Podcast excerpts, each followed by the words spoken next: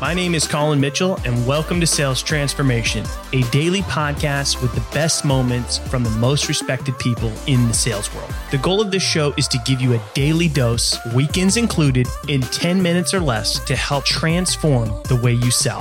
I hope you enjoy today's episode, and now to David to tell you what you can expect in today's episode. Well, it's gonna be a whole new world. Kristen Connor is back in Colin's pod, and with her second appearance in the show comes a whole new story to share. Kristen is currently an enterprise account executive at User Gems and will be sharing her story about the new challenges she is facing in her new role today and how big of a jump she just took.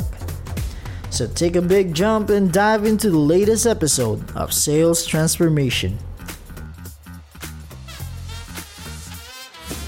You mentioned something when we first started chatting here today on the podcast that you've been very specific about the companies that you go, right? So it seems like you've actually given a lot of thought to the companies that you join as you've transitioned to, you know, various roles within companies that have become unicorns.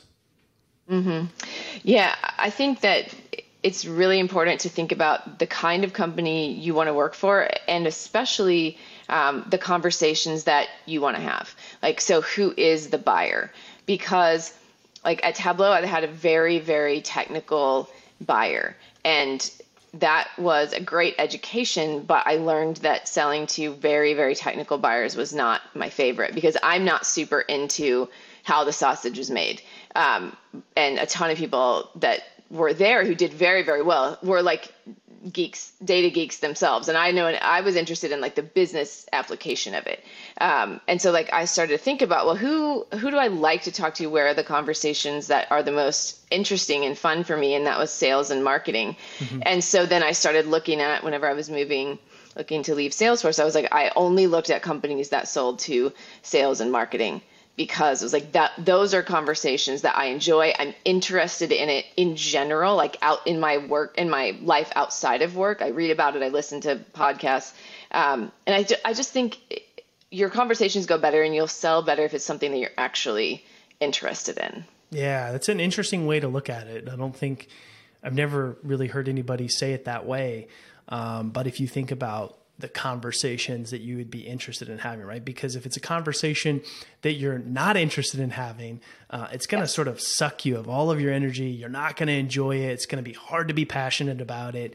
And so actually thinking about it from that lens of, you know, being able to talk with people you're genuinely curious about, getting to have conversations, you know, with people that's going to actually energize you rather than suck you of all your energy. So I think that's a really smart way to look at it. So tell me, you know, you've worked at these, you know, in these three companies, had a lot of great success. What are some things that have helped you as an enterprise seller, you know, stand out and, you know, accomplish what you have at each of these companies?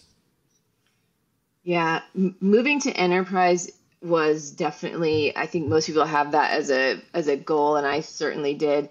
But I didn't realize how big of a jump it would be and how different it would be, because it's like, well, I'm selling the same thing. Like how, you know, just, you know, more zeros, you know, I didn't know how big of a jump it would be. So the biggest differences that I had to learn in enterprise was the first one is like team selling. And you, instead of you being, it's just be like you and your SE, like whenever you are selling a really large software package, like at Salesforce, like there are going to be multiple people and multiple departments involved. My last deal at Salesforce, there were 20 people from 5 or 6 different departments involved, and you have to orchestrate all of them and bring the right people in at the right times. And that you also do as much selling internally in enterprise as you do externally. You have to convince people to help you. You have to convince, you know, people to get on calls with executives. Like that's team selling, and knowing that the team selling is also internal was one of the big surprises of enterprise. It sounds like you know, just by you describing it there, it sounds like team selling may not be as easy as most people would maybe imagine. Yeah, no, I don't want to assume for other people. It definitely wasn't easy for me to get started, like just to realize, like, because there's a lot of, going, well, who do I even ask about this? Like they asked about, this product, who do I even bring in? Or, they use this software, this data set, and I need to know how our integrations work, who on the SE team is the expert in that. And so just going out and finding the right people is one thing. And then it's a lot of like project management, right? Like finding a way to stay organized with all the people that are involved in the deal and keeping everybody informed about what's happening and not assuming that even internally that one person is talking to the other. Mm. That like organization and project management was also, I was lucky that I had done that somewhat before in different roles. I didn't realize how much of enterprise is project management, just moving the thing along to the next thing and just making sure everything goes smoothly and goes on schedule is a big part of it. And typically never moves as fast as you'd like it to. Never.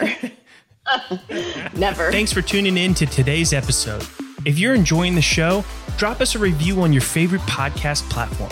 And we hope that you'll tune in again tomorrow as we are here for you every day, weekends included, to help you transform the way you sell.